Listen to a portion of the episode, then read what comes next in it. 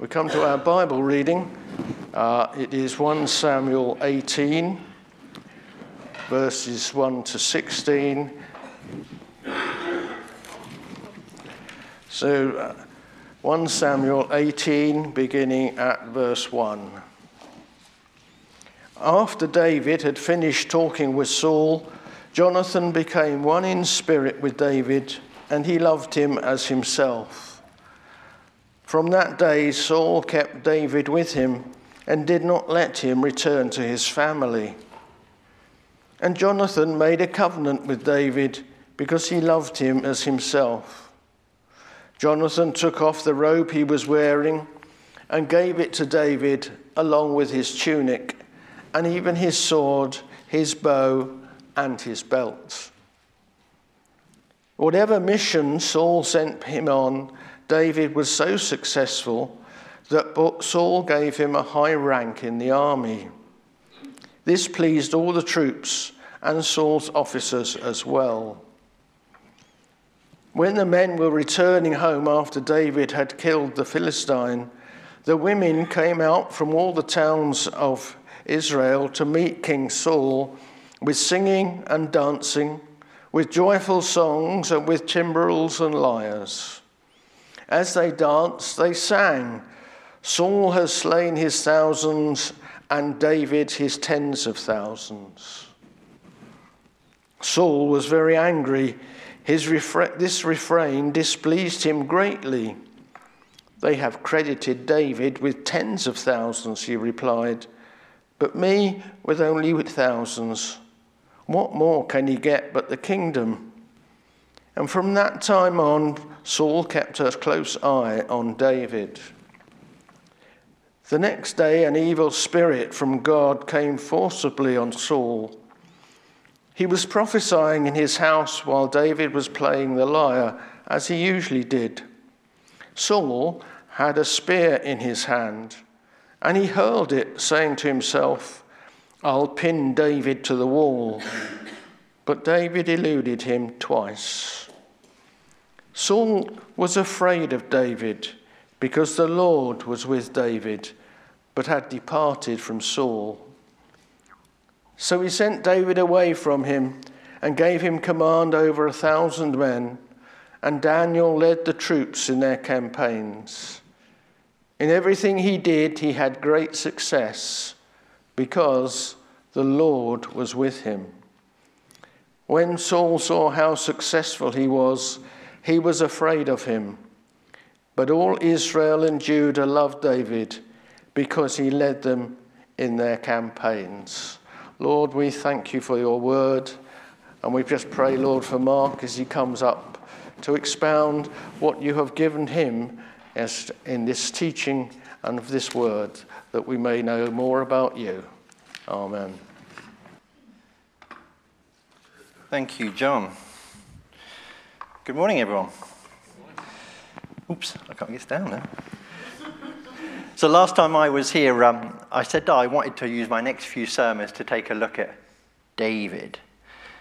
And not just the stories we know about him David and Goliath, Bathsheba, but what was it about David that makes him who he is? There just seems to be something about David.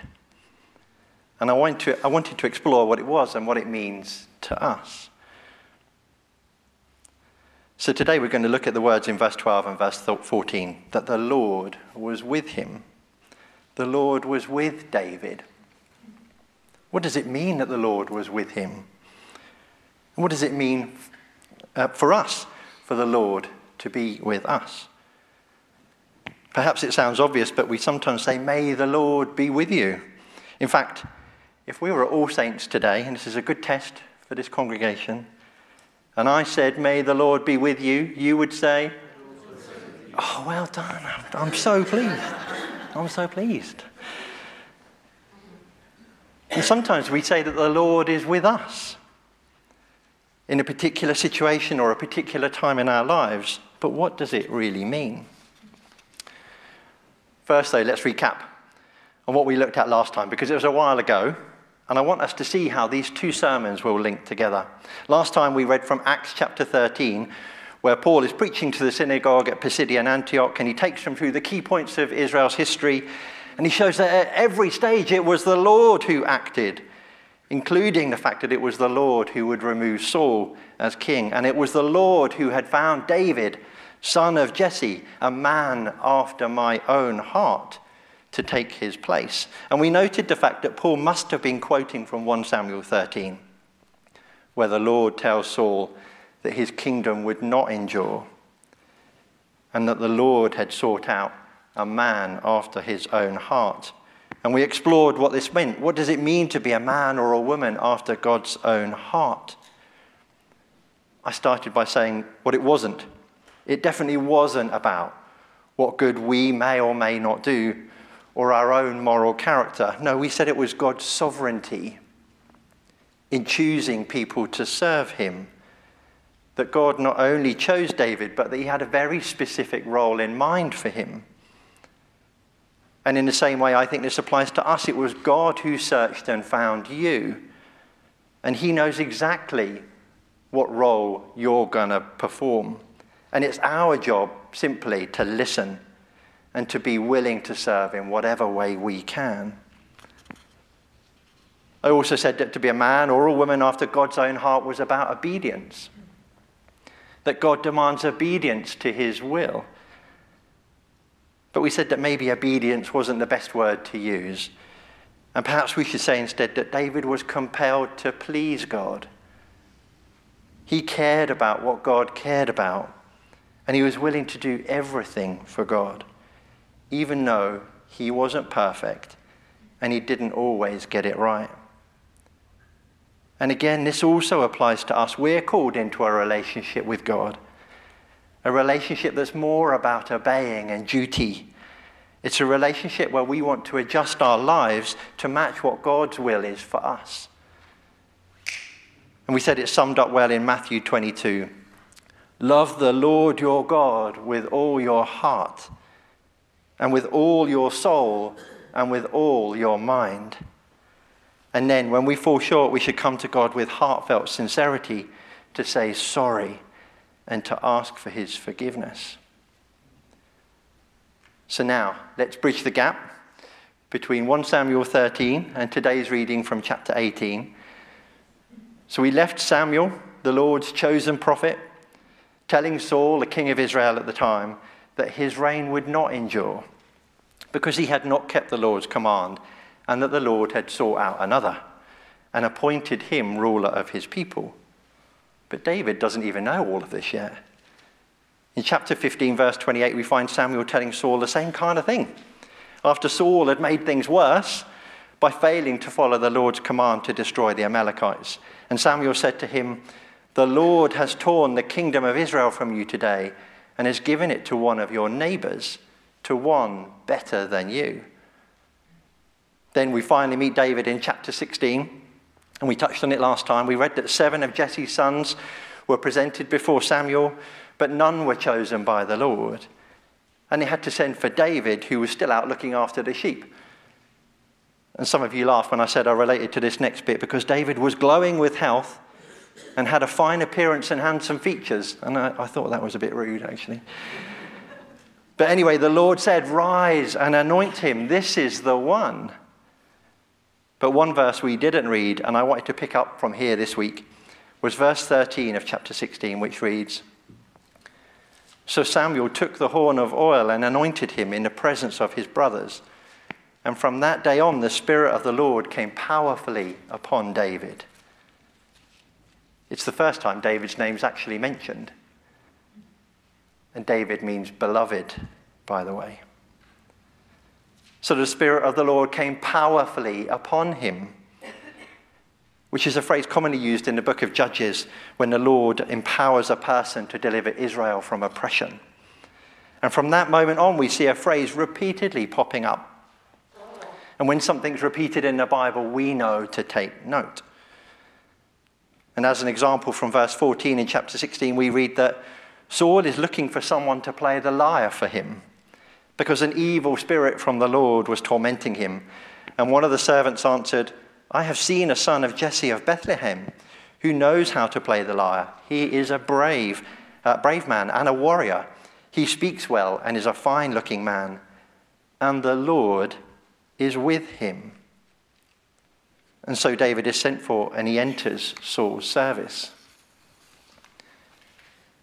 Next, in chapter 17, we can read the well known story of David and Goliath. And I've already promised not to dwell on it too much, except for this bit. When David is speaking with Saul to convince him that he can face Goliath, he says in verse 37 The Lord who rescued me from the paw of the lion and the paw of the bear will rescue me from the hand of this Philistine.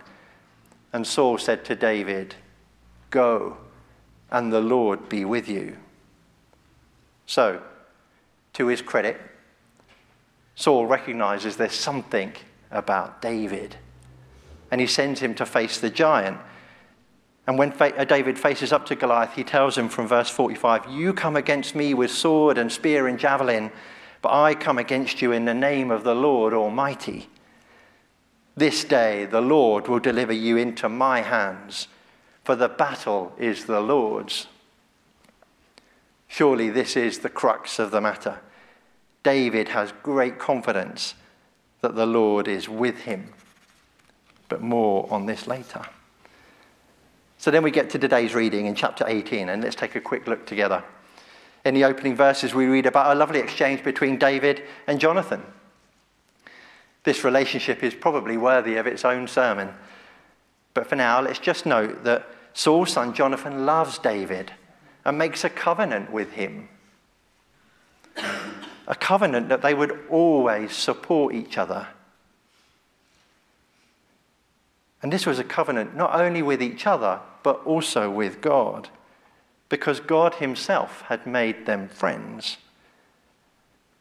Jonathan gives David his robe and his tunic, which symbolizes that he sees David as Saul's rightful successor. And he even gives David his sword and his bow. Giving your sword to someone in those days was a sign of submission to one who was greater than you.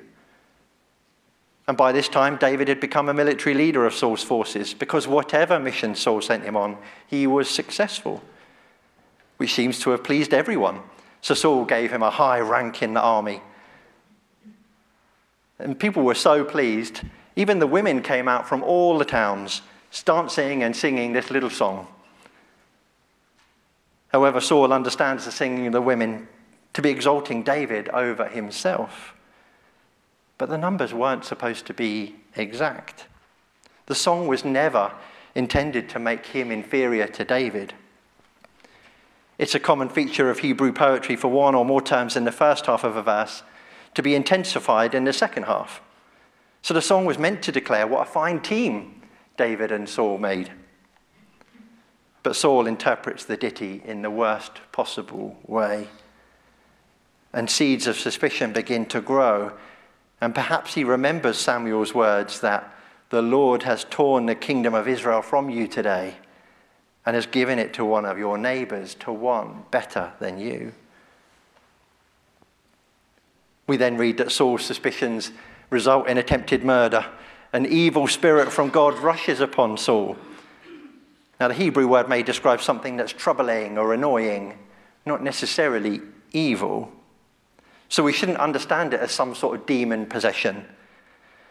Saul's position as king of Israel was never easy.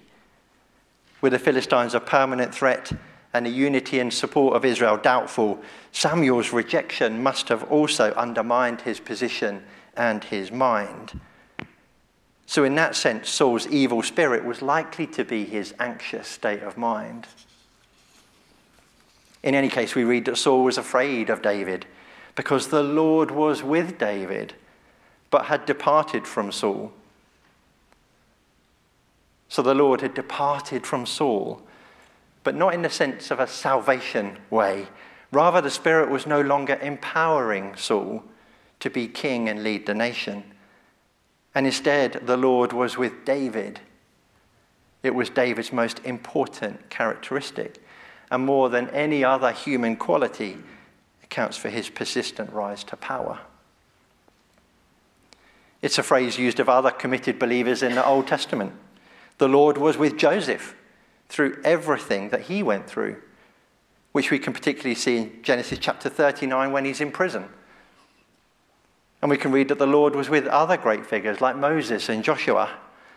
And the Lord was with, was with the whole armies of the Israelites as they fought their battles in Canaan. And the Lord was with Samuel himself, which we can see in chapter 319. However, Saul was afraid of David, so he sent him away. David was removed from court, which would be intended to decrease his visibility and popularity, as well as to increase the risk of his dying in battle. Now, where have we heard that before? Isn't that exactly what David did with Uriah, Bathsheba's husband? But I told you we weren't going to dwell on that. Anyway, the effect of Saul's scheming is actually the reverse. David is brought into closer contact with the people so that all Israel and Judah loved David. Now, if David had died in battle against the Philistines as Saul hoped, then he would be rid of his massive threat, and no blame at all would have attached to himself. But since the truth is, the Lord was with David throughout all of these events, Saul's plans were bound to fail. The more Saul plots and plans David's downfall, the more successful David becomes. Because the Lord is with David. Now, it seems to me there are two main things we should take away when we consider what we've heard so far and what it means that the Lord was with David and what it means for the Lord to be with us. Firstly, it seems clear to me that we're to understand that God is in control of all things and that our job is to trust that God is with us. We saw it in chapter 15 God's providence at work. Saul doesn't know about David's anointing, but the Lord sent a troubling mood on him, which he needs to have soothed by music. And who does the servant know? David. Not only is he a fantastic shepherd, but he's also a skilled musician. So David is brought to court and into Saul's service. The biblical writer is making the point that God is in perfect control of all events. But not just that, we also read that it was God who was fighting uh, with David against Goliath. And it was God who brought Jonathan and David into a covenant relationship, which clears the way for David to assume the throne in time. In fact, we read that everything he did, he had great success because the Lord was with him. It seems to me this continues from the first sermon. There we see Paul reminding the synagogue at Pisidian Antioch that it was the Lord who acted at every point in Israel's history, including the removal of Saul and the fact that he had found a man after his own heart in David. And now we're seeing the unfolding of events subsequent to it, all still under God's careful control. In Psalm 103, David writes about this fundamental attribute of God. And we talked about this last time too his sovereignty.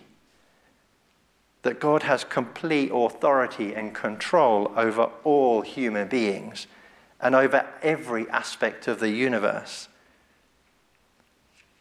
But this also means that luck and good fortune have no place in a discussion about Him. And because God is good, we can have full confidence in His absolute and loving control over every aspect of our existence. You see, when we trust in the Father's sovereignty, we stand on two assurances. The first is, is that He's intimately involved in our daily lives. No matter what, He never stops providing, protecting, and caring for every believer. He knows what we need for today, and He knows what we need for tomorrow. And the second assurance is that the Lord will work every circumstance to our benefit without exceptions. When situations are more demanding, our confidence may waver, but Scripture promises that God causes all things to work together for good to those who love God, to those who are called according to his purpose, as Romans 8. And this claim makes sense only when we realize that God is in complete control. So let me ask you a question. If God is not in control, then who or what is? If no one or nothing is in control, does that mean everything that happens is the result of chance or luck? If we replace God's sovereignty with sheer luck, we're simply saying there's no plan or order in the universe. And we're merely the victims of circumstances. And if that's the case, if that's what you think, then sometimes you'll be happy, but sometimes you won't. But most of the time, you'll be unfulfilled and you will always fear the future. However, if we know that God's in control, we can find peace in those assurances from the Father. First, we find comfort in the fact that the Almighty God, who is in absolute control of everything, is intimately and continually involved in our individual lives. And second, because God is good, we have the assurance that He'll work all things out for our benefit. Now, it may be something painful, hurtful, or seemingly impossible, but when something happens that's painful or unexplainable, does that mean that God's lost control? No, it can't be because we know that all things happen because God allows them to. And this hope enables us to step boldly into the future because we know that God will be there for us, protecting us and guiding our steps. Now, perhaps you're facing some kind of personal trial today. It could be work or a relationship or have something to do with your finances or illness. Part of the good news is that even as we experience trials, we can have the confidence that we'll pass through the trouble. God will not abandon us or leave us stuck in our, uh, in our difficulties. Christian maturity is partly our ability to rejoice when things are not going our way. We can rejoice merely in the fact that we are at the center of God's will. Remember the story God allowed David to face Goliath. God allowed David to face this giant. And if David had sat down and passively accepted it, he would have been crushed. Goliath was permitted to enter David's life by God. But David rose up, and in the spirit of the God, he conquered him just because God allows something into our lives, just because God allows a giant into our lives, doesn't mean He wants us to stand by and be crushed by it.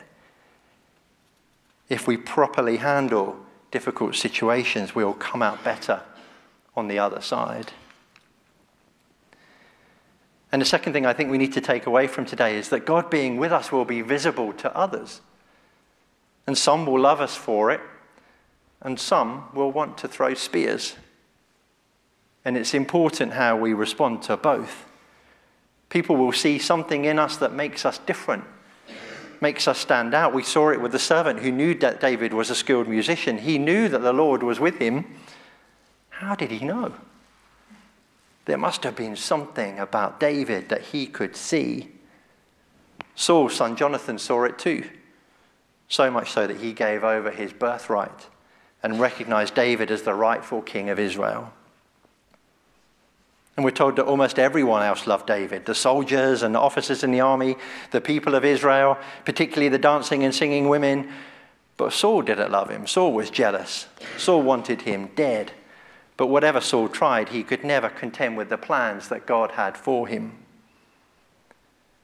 when God begins to move in your life, people will start paying attention to you wherever you go. And at times, this can be good attention, like the kind, that help, uh, the kind which helps you find those that can aid your way, aid your journey, sorry, or you find others who appreciate your help along the way. However, there's another kind of attention that you may receive when the Lord is with you. You may encounter those who either hate or resent you for what God's doing in your life. And as you progress in your calling and your relationship with God, these people will emerge and try to either silence you, diminish you, or try to convert you back into one of them. And it's not about proving these jealous people wrong. It's about witnessing God being right about what He's cultivated in your heart and life. The first and best thing you can do is to remain faithful and committed to what God is leading you to and through. As we've seen, David literally had spears thrown at him, but he still refused to murder Saul or to take a shortcut in his journey to becoming king. Your job is to serve, love, and follow God and do it in a Christ like manner so that the majority of people recognize what God is doing, just like the crowds did with David. So don't fear the Saul in your life. Don't allow those who are broken, or who haven't had the truth revealed to them, or those who are jealous, don't allow them to convert you back into one of them. Just seek God and continue to be faithful with what has God has given to you so that you can discover your true purpose. So, what do we know about how David did respond? Firstly, David acted humbly. Though everyone loved David and praised him, he didn't let it go to his head. He continued to serve Saul and the people for their own good, and he humbly looked to, uh, looked to the good of others. And second, David acted wisely. In all four instances where the text says that David was successful in our reading today, it can also be translated that David acted wisely. David continued to do what the Lord had called him to do. He played the lyre for Saul, he went on military expeditions for Saul. David fulfilled the duty to which he was called. Thirdly, David never retaliated. When Saul hurled his spear at David, he simply evaded him twice. Even when Saul was David's enemy continually, David did not react in kind. And finally, David remembered his anointing. David knew that he was the Lord's anointed servant and that he would one day become king. And so he constantly prepared for the service that he would render to the Lord. Now, perhaps people have been jealous of you and even attacked you in some way. They may be intimidated by your strengths, which make them conscious of their own shortcomings. And it would be natural to strike back or to avoid them. But a better response is to befriend them and to ask God for the strength to continue to love them as David kept on loving Saul. David remained humble even when the entire nation praised him. Although David succeeded in almost everything he did and became famous throughout the land, he refused to use his popular support to gain advantage over Saul. So don't allow popularity to twist your perception of your own importance. It's comparatively easy to be humble when you're not on center stage, but how do you react to praise and honor? And finally, David points us to Jesus Christ. Like David, Jesus acted humbly. Even though he had many enemies, he served them to the very end. Like David, Jesus acted wisely. Jesus did everything the Father called him to do. Like David, Jesus never retaliated, especially at his crucifixion, where Jesus paid the penalty for our sins. He did not retaliate, against the cruel treatment. And like David, Jesus remembered his anointing. Jesus was the anointed servant sent by his Father to save sinners like you and me. And finally, in the book of Isaiah, we read that the Lord himself will give you a sign. The virgin will conceive and give birth to a son, and you will call him Emmanuel which means God with us. And 700 years later, a virgin from Nazareth named Mary gave birth to a little boy. Jesus fulfilled Isaiah's prophecy because he was literally God with us. He was fully human, yet fully God. And he made his home among us so that he could reveal God to us. In Jesus, God walked with us and he talked with us so that we could uh, identify with him and he could identify with our human struggles. But our Emmanuel will be with us forever. After his resurrection from the dead, before Jesus returned to the Father, he made this promise I am with you always, even to the end of the age. Nothing can ever separate us from God and his love for us in Christ.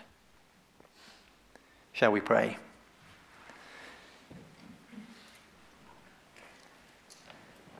Heavenly Father, we thank you for calling us into relationship with you.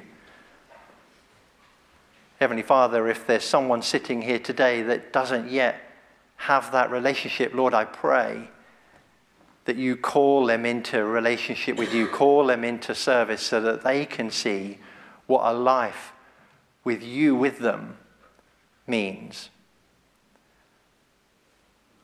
Lord, I pray that you build us up day by day, that you provide for us, that you keep giving to us, no matter how much we stumble, how much we fall. Please, Lord, keep reminding us that you are with us to the very end of this age. In Jesus' name, amen.